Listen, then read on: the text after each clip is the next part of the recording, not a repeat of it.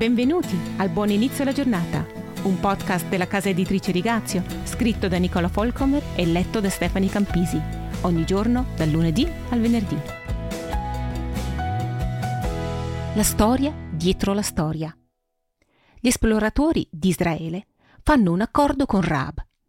Deve appendere una corda rossa alla finestra della sua casa, opportunamente costruita sulle mura di Gerico, e radunare la sua famiglia in casa, non appena inizia l'assedio di Gerico. In seguito sperimenta un salvataggio sensazionale con la sua famiglia dalla carneficina della caduta della grande città. Giosuè 6, 17. Il tema della redenzione è il filo conduttore dell'intera narrazione. L'appello alla misericordia. Una corda rosso sangue. Un'intera famiglia è riunita. Un incoraggiamento per chiunque preghi per parenti e figli non credenti. Il salvataggio dalle macerie di una cultura destinata alla distruzione. Ma c'è anche un preambolo, come sempre.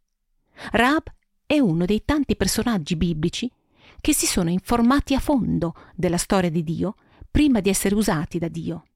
Jefte, Gedeone, Abigail, Daniele, i profeti, i fondatori della prima Chiesa, solo per citarne alcuni.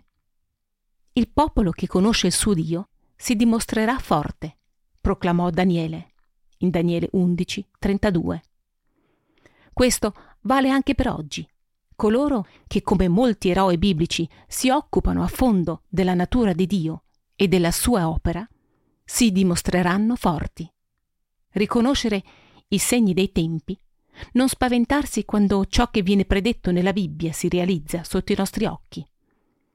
Queste persone mostreranno la bandiera e correranno dei rischi quando sarà necessario.